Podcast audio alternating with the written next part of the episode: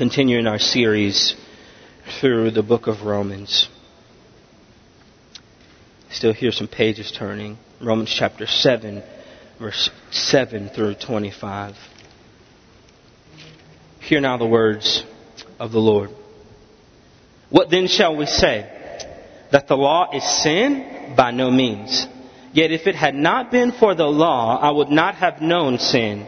For I would not have known what it is to covet if the law had not said, You shall not covet. But sin, seizing an opportunity through the commandment, produced in me all kinds of covetousness. For apart from the law, sin lies dead. I was once alive apart from the law, but when the commandment came, sin came alive and I died. The very commandment that promised life proved to be death to me. For sin, seizing an opportunity through the commandment, deceived me and through it killed me. So the law is holy and the commandment is holy and righteous and good. Did that which is good then bring death to me? By no means. It was sin producing death in me through what is good, in order that sin might be shown to be sin, and through the commandment might become sinful beyond measure. For we know that the law has spirit, is spiritual, but I am of the flesh, sold under sin. For I do not understand my own actions, for I do not do what I want, but I do the very thing I hate. Now, if I do what I do not want, I agree with the law. That is, it is good. So now it is no longer I who do it, but sin that dwells within me. For I know that nothing good dwells in me, that is in my flesh. For I have the desire to do what is right, but not the ability to carry it out. For I do not do the good I want, but the evil I do not want is what I keep on doing. Now, if I do what I do not want, it is no longer I who do it, but sin that dwells within me. So I find it to be a law that when I want to do right, evil lies close at hand. For I delight in the law of God in my inner being. But I see in my members another law waging war against the law of my mind and making me captive to the law of sin that dwells in my members. Wretched man that I am. Who will deliver me from the, this body of death? Thanks be to God through Jesus Christ our Lord. So then I myself serve the law of God with my mind, but with my flesh I serve the law of sin. Those are very words of God. Amen? Amen. One of the worst sights you can ever see is an overzealous man for a lady. I, you, if you don't believe me, let me paint this picture for you. One of the worst sights you can see is a brother who is overzealous. Hear me out. Hear me out. Um, this guy, uh, this guy is is texting, right? And she's she's never responding. Uh, this is the guy who calls and leaves voicemails uh, on her phone, and she never calls him back. This guy is relentless. He keeps pushing and pushing and pushing. Everybody has known one of those guys at one time in your life. This guy, he, he won't stop. He, he continues pushing with this young lady over and over and over again he, he's borderline stalker-ish. He, he is. She's not responding to any of those text messages. She's not responding to, to, to any of those voicemails. She doesn't want to hear from Kim. So, um, I got a friend. I, okay, it's me. uh, it's not, it's not a friend. Um, so, there was this girl. Okay, I'm gonna let you in on my world a little bit um, I just had it out for this girl. Uh, this girl, man, she was fine as wine. She was a brick house. Uh, this girl was a dime piece. Uh, so there was this girl, um, and so I had eyes for this young lady, and uh, of course this this was ages and ages ago. Uh, she wouldn't give me a shot. she wouldn't give me a chance. So I'm calling this girl. Never get a response But Hey, hey, hey, uh, this is Chris. Um, I, I'm just calling to say hey. Uh, um, seeing how you're doing. Uh, give me a call back when, when you get a free moment, um, when you're not washing your hair for the 500th time. Um, texting, hey, you know, even, you know, I may throw in a little emoticon here and there, like, hey, you know, you're really desperate when you put in emoticons. Um, relentless, pedal to the metal, foot down. I was persistent. In my mind, while it was happening, I was convinced that I was going to get there, but she was never going to give me a shot. I couldn't and I wouldn't give up. I couldn't. And when we come to our text this morning, we will see a picture of the law stirring up sin in our lives. Get this, and that sin wreaking havoc upon us. We will see a picture of persistent sin that doesn't just want to date us, but that wants to marry us. Sin that is persistent and that will continue to chase after us and pursue us. Doesn't want to just date us. This sin wants to marry us. I want to put three ideas before you. Let me just give you the table of contents of where we're going this morning. I want to show you that sin has a tendency to disguise itself. I want to also show you that sin wages war in us and that sin has only one answer. Sin has a tendency to disguise itself that sin wages war in us and that sin has only one answer. I want to speak from the subject relentless sin. But before we go to work, let's pray together. Father, thank you. Thank you for worship uh, this morning. Thank you for different forms of worship. Um, Lord, I recall uh, that Solomon wrote in Ecclesiastes uh, there's a time to mourn, there's a time to weep, laugh, there's even a time to dance. And so thank you for that this morning. Um, Father, I pray that you would be here. And I pray, God, that you would eliminate distractions.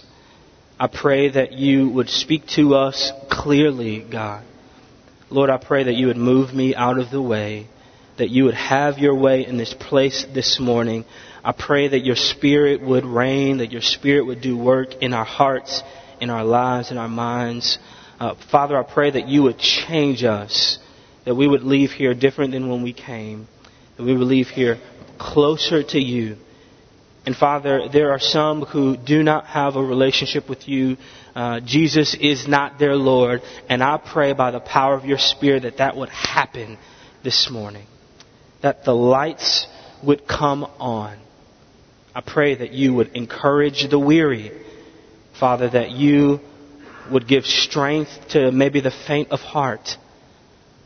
Father, thank you for this gathering this morning, for you called us to do this. You said, don't forsake the assembly of the saints, and you've called this time good. And so we worship and we pray and we sit under the preaching of the word. And I just pray, Father, that you would be honored, that your fame would grow from this time this morning. In Jesus' name, amen. So last week, um, Richard showed us that we are no longer married to the law, but that we are married to Christ. Uh, and that relationship can be messy at times. That marriage can be messy at times. We are released from the law. And when Paul makes that declaration that we are no longer married to the law but Christ, he in the same breath, get this, he anticipates a question. He anticipates a question. Uh, and the question that he's anticipating, he's saying, since we are no longer married from the law, he's anticipating this, does that mean that the law is wrong? Does that mean that the law is bad? He's anticipating that his readers are moving in that direction of asking that question. And so what we get is our, in our passage is Paul's answer to that question. Is the law bad? Is the law wrong since we are no longer married to the law, since we are released from the law and married to Christ? Does that mean the law is bad for us? Paul gives us a great answer to that. And Paul gives us in an example, he makes it crystal clear for us what our problem is. Then he gives us an example. Look at verse 7 with me. Paul says this For I would not have known what it is to covet if the law had not said, You shall not covet. And the idea of coveting is being discontent with what God has given you. See, it begins with the desire of something, but when we don't get that desire, it ends in bitterness. See, coveting is more than something that happens on the outside, but coveting is something that happens on the inside. And I think Paul is being incredibly intentional here in using this example. Because Paul could have said, I, I wouldn't have known what it, what it meant in the law when, when the law said, do not steal or do not murder. See, Paul's intention here is to give us something that's not on the outside, that's not exterior, but he's giving us something that's interior. And Paul's message to us this morning is walking with Jesus Christ, knowing Jesus Christ is much more than checking off rules. It's the intentions of your heart. It's your thoughts. It's those desires. It's much more than just checking off a rule or saying, yeah, I've done that. Yeah, I haven't lied this week. Yeah, I, Paul's saying it's, it's much more than just what happens on the outside. He's saying this walk with Jesus is an interior thing.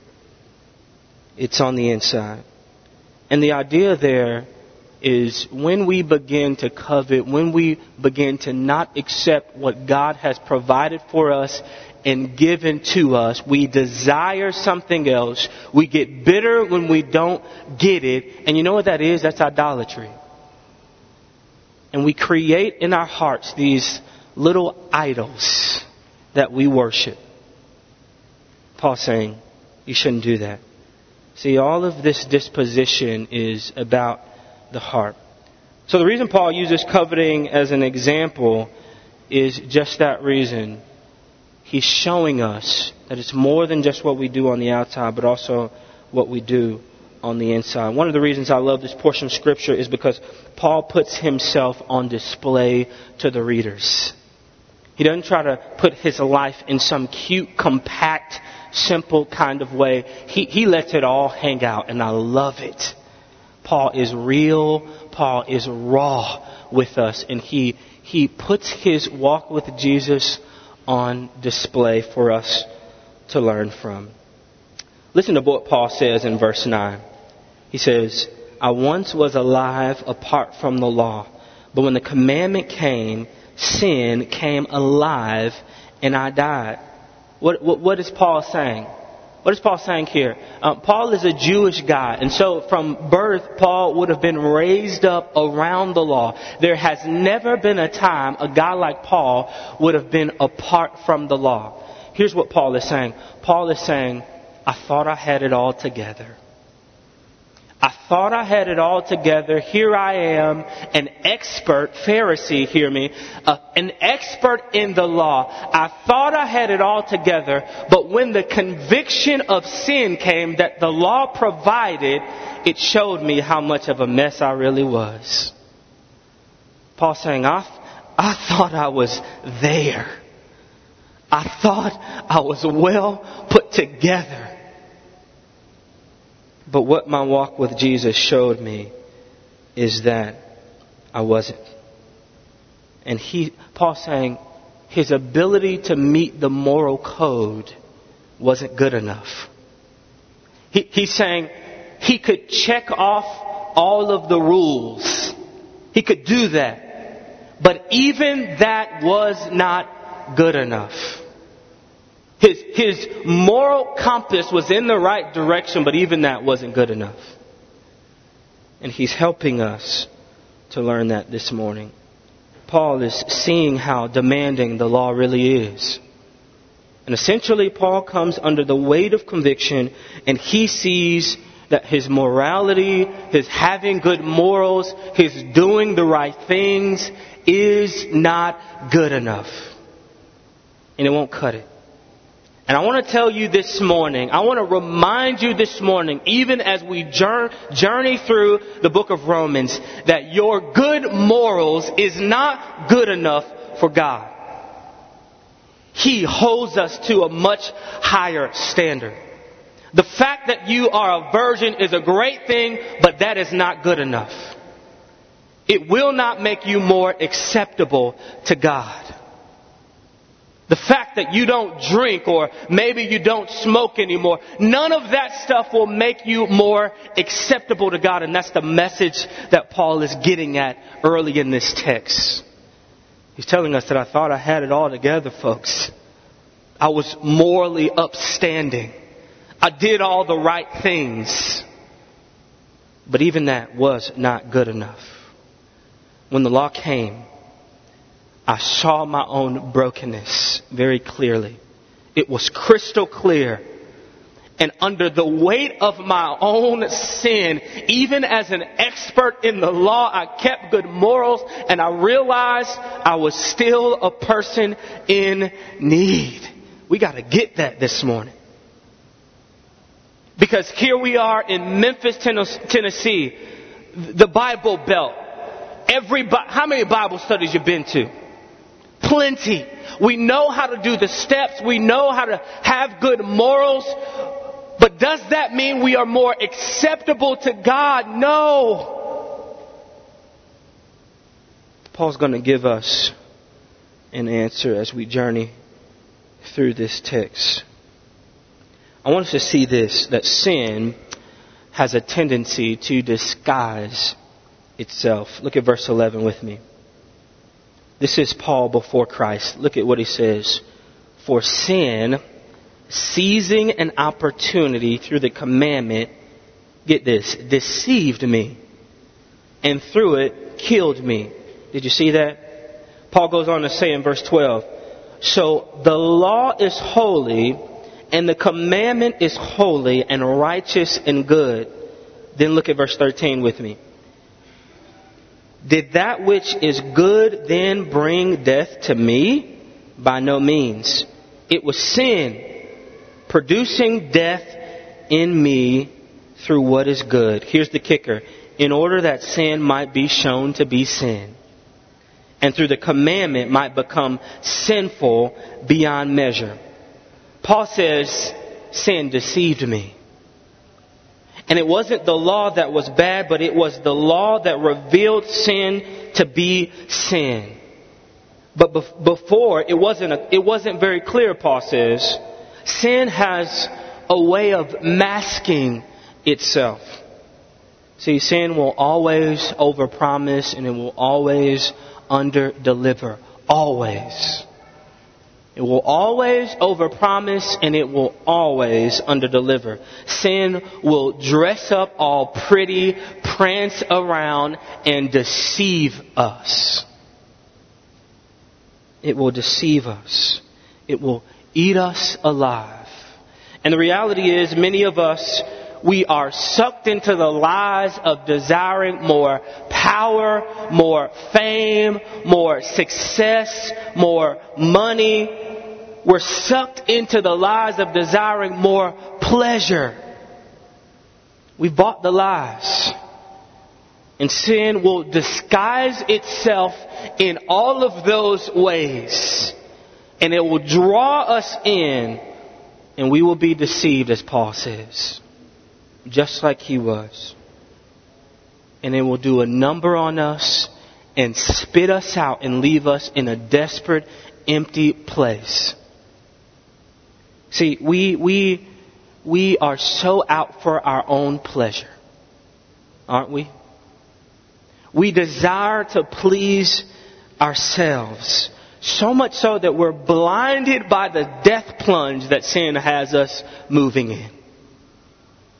Because we're out for our own pleasure. We, we, we want to please ourselves. And we're on this death plunge that sin is catapulting us in, and many times until it's too late. We've already fallen off the bandwagon. So, do you see the seriousness of sin? the brokenness that it caused. Look at, look at the language Paul uses here. He's very serious about this. In verse 11, Paul says, Sin deceived me and through it killed me. Then again in verse 13, it was sin producing death in me, Paul says. There's no doubt in Paul's mind, get this, that at the end of the day, sin will always lead to death physical death, and an eternal separation from the Father. He says there is only one destination, hear me this morning, death. It's the only place that it will take you. Sin disguises itself. It dresses up to look pretty, pretty. And it takes, takes us on this death plunge that we cannot handle on our own. It's like a criminal. Um, ever, you ever heard of or read about a bank robbery? Of course, criminals, they, they'll, they'll run into this bank, they'll, they'll have their disguises on, right? Um, why? Because they want to hide their identity so that they can get their purpose across, so they can take all that they can for themselves, out for themselves. So they hide their identity, they throw on the mask, they break the law, and they go in, they deceive everybody, and they try to take everything they can for themselves, and that's the picture of sin. Sin goes in with a mask on, maybe dressing up like a pretty woman, dressing up in the form of fame. Dressing up in the form of popularity, in the form of success, in the form of major dollars, sin dresses up and disguises itself. And deceives us, takes everything it desires to take, and leaves you and I empty in a dark place. Ever been there?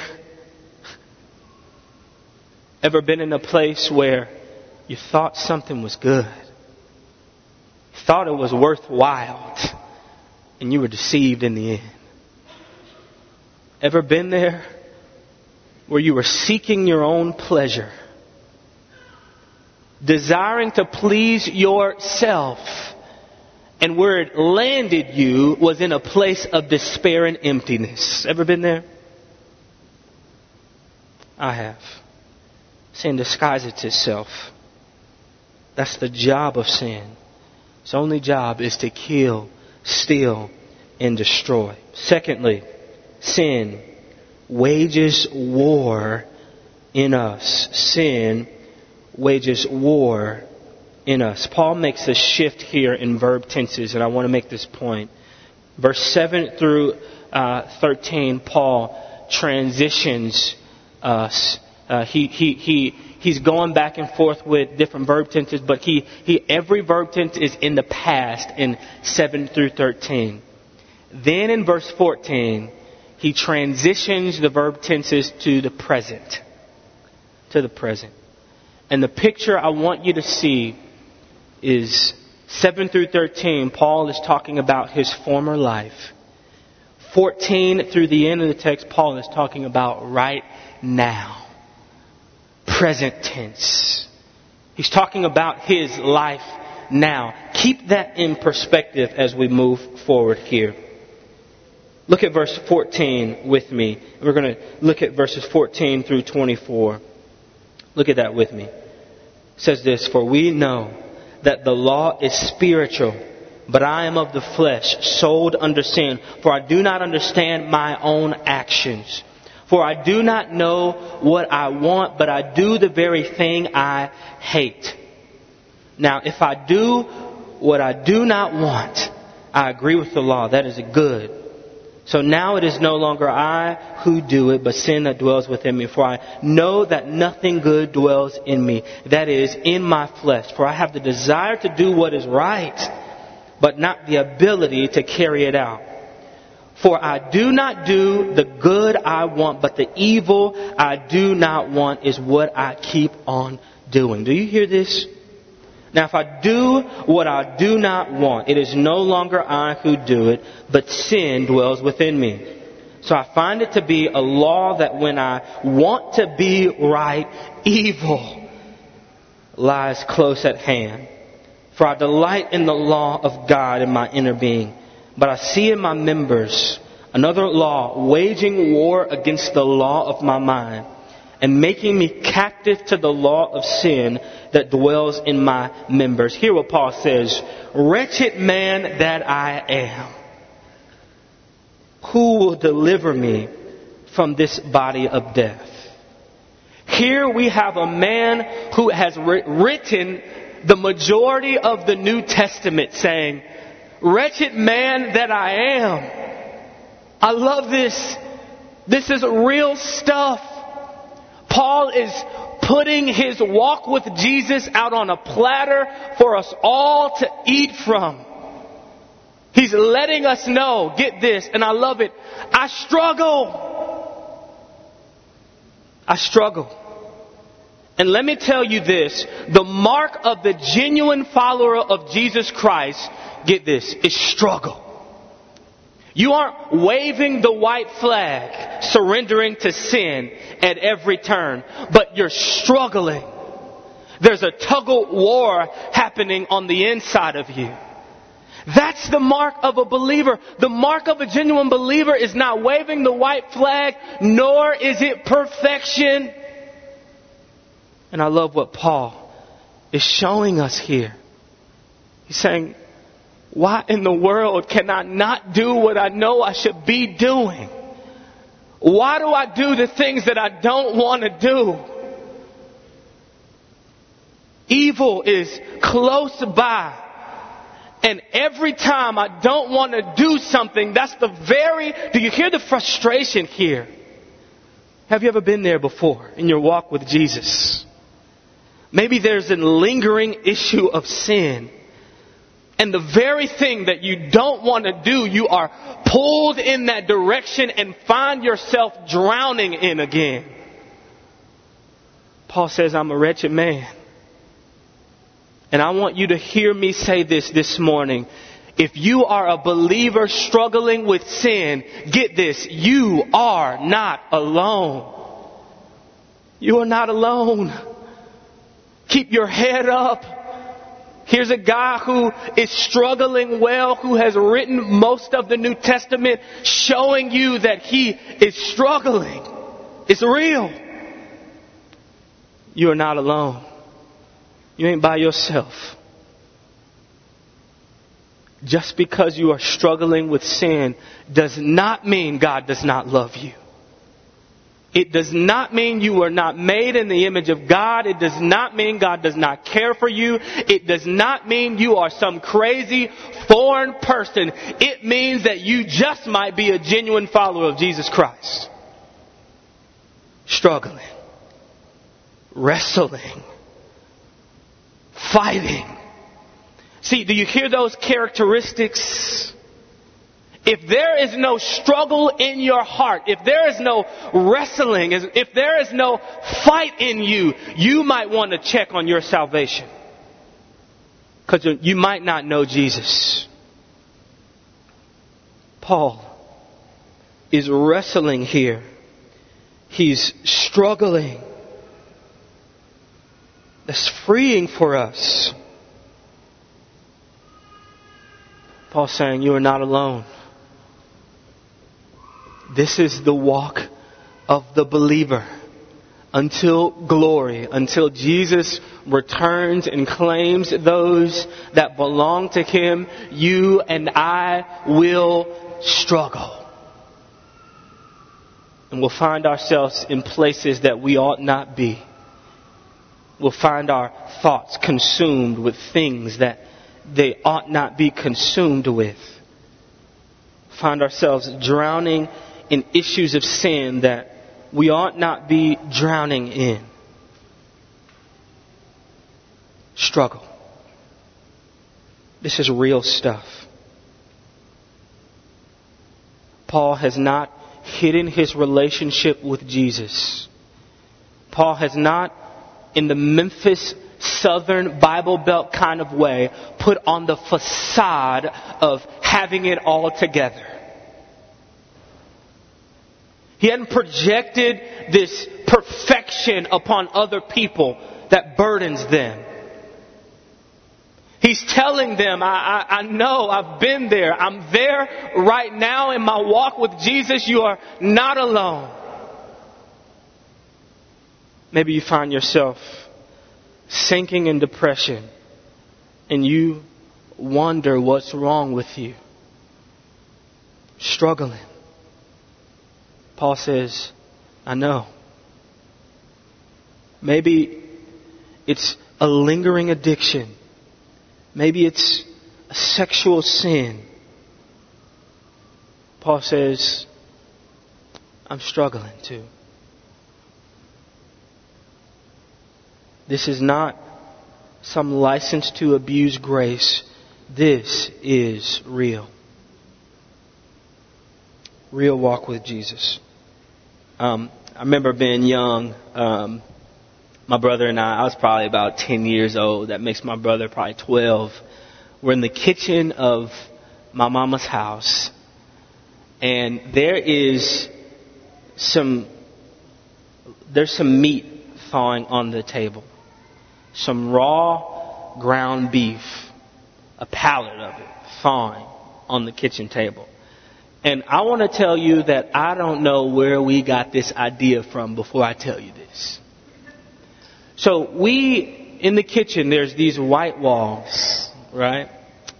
So we take little balls of this thawing out ground beef, red, mind you, and we make little balls and we throw it against the wall. So, what you see in my mama's kitchen, mind you, are these little red balls all over the walls because we've thrown ground beef all over the walls. Boys, I don't know what was going on. But as I'm getting the whooping, a board, mind you, going against my behind, I'm thinking to myself, the thing that I didn't want to do is the very thing that I did. The thing that I shouldn't have done is the very thing that I did. As the board is going against my behind, and that board broke. I'm gonna tell you that. Um, across my behind at 10 years old my mama was furious. It was something I'm in the middle of knowing that I'm to have to pay for this later. but I did it anyway. Why? I don't know. With every thrust, there's a part of me that knew you're going to get it. But I did it anyway. And that's what Paul is saying here. Paul saying the very thing that I shouldn't have done, the very thing that I shouldn't do, I find myself doing, and it is a struggle. It's a struggle. And I love his honesty. I love his rawness. I love his tone here. He's being real with us. Have you ever been there? the very thing that you didn't want to do is what you find yourself entrenched in. Paul says, I know your story well. Lastly, we learn that sin has only one answer. That sin has only one answer. Look at verse 24 through 25 with me. Says this Wretched man that I am. Who will deliver me from this body of death? And Paul reminds his readers of the gospel of Jesus. He says in verse 25, Thanks be to God through Jesus Christ our Lord. Thanks be to God through Jesus Christ our Lord. Paul says in so many words that the only answer to this crystal clear sin that the law has provided me with is Jesus. Here he is, as emotional as he is in this moment. He's saying, the only answer to my burden of sin is Jesus. And what the law has done is the law has revealed my brokenness, not just in an exterior kind of way in the things that I do, but also the intentions of my heart, my desires. Paul says the only answer to that is sin, is Jesus. He says that sin leads me to death. It kills. There's no answer to it outside of Jesus Christ our Lord. It's as simple as that this morning. There's no answer outside of Jesus Christ. And Paul holds up Jesus. I can see him holding him up in Colossians chapter 1, saying that Jesus is before all things, that Jesus holds all things together that before Jesus there was nothing, that Jesus created all things, that in Him all things are held together. Paul is saying in so many words that there is no answer for our sin outside of Jesus. And here our hearts. Over and over again, we create our own answers. And our rebellion to God is our sin. That rebellion to God is our way of saying, God, we want to be in control. And we are claiming through our actions to be sovereign in and of ourselves. That's why we rebel against God. That's why we violate God's law. Because we want to be in control. And what Paul shows us is that there, apart from Christ, you and I have no answer to our sin. So Jesus lived a perfect life. He died a perfect death.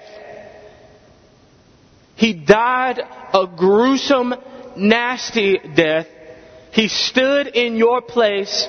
He stood in my place and he was obedient to death. He was buried and he rose again on the third day. Jesus did that so that you and I can have an answer to our brokenness. And in response, what does Jesus ask of us? Does he ask of us to get all the steps right? That's not what Paul would say. Does Jesus ask of us to completely get all the rules right? That's not what Paul would say to us. What Jesus says is, come all who are weary, come to me. Just believe in me. Do you believe in him this morning? Are you weary? Are you in need? Jesus says, believe. Believe. Y'all know my story. Um, Y'all know how much I love my mother. Um, she she sacrificed for our family. She gave up a lot. She gave up um, so much, and I see a lot of young moms these days, and um, it makes me even a lot of young single moms, and it makes me even more thankful um, for having a good mother because as I see, even in my own family, single moms shifting off the responsibility of their children to others, pushing off the responsibility of their children to others. My mother said, You know what? That's my responsibility. She said, These are my babies. All five of them. And so, even if I have to be uncomfortable, even if I have to sacrifice time if I have to sacrifice a life, I will do it on behalf of my children. Why? Because she loved us. And she gave up everything for us. And that's the picture of what Paul is saying here is that Jesus loves you more than even mama can love you. He loves you more than anybody you know. He loves you enough to give up his very life, and all he asks in response is come to me all who are weary and broken. Believe in me. I want to be your Lord. I don't just want to be a genie in the bottle off to the side. I want to be Lord of your life, Savior, which changes the way you spend your money, which changes the way you love your spouse, which changes the way you care for your children, which changes the way you handle conflict in the workplace, which changes how you live as a single person, which changes things. Jesus says, I want to be not just a good teacher. I want to be Lord because I love you. He says, Sin has not won the battle. I have conquered sin and death on your behalf, and all I ask of you is to believe. Would you believe this morning that He is who He is? He has done what He has said He has done, and that He will do what He has said He will do. Let's pray. Father, thank you that you are Lord. Thank you, Father, that though the law revealed to us the burden of sin that we could never overcome on our own, you provided an answer for us. Thank you, Jesus. You provided an answer in the blood of the Lamb, a perfect sacrifice to atone for our sins. Thank you, God, that Jesus stood in our place for our sin. Thank you, Father, that He was condemned so that we could be free from condemnation. Thank you, Father, that Jesus was shamed so that we could be free from our shame. Thank you, Father, that Jesus was deemed guilty so that we could be free from the guilt of our sin. Thank you, Jesus. And I pray that by the power of your Spirit, you would open our eyes to those realities. I pray, God, by the power of your Spirit, you would draw us closer and closer and closer to you. And Lord, I just pray over my church this morning. I pray that you would give our men, women, and children a desire, a hunger and thirst for righteousness. Lord, I know that there are some in here this morning that are deeply entrenched in sin. They've been deceived by the disguises of sin, God. And would you lift them out by the power of your Spirit, God, from the pit and the burden of sin. And thank you, God, that your yoke is easy and that your burden is light. Thank you that there is no valley too deep for you to reach us. That you care for us to find us that you care for us, that while we were dead in our sins, you sent Jesus and He did die. He was buried and He rose again. Thank you for how good you are. In Jesus' name, amen.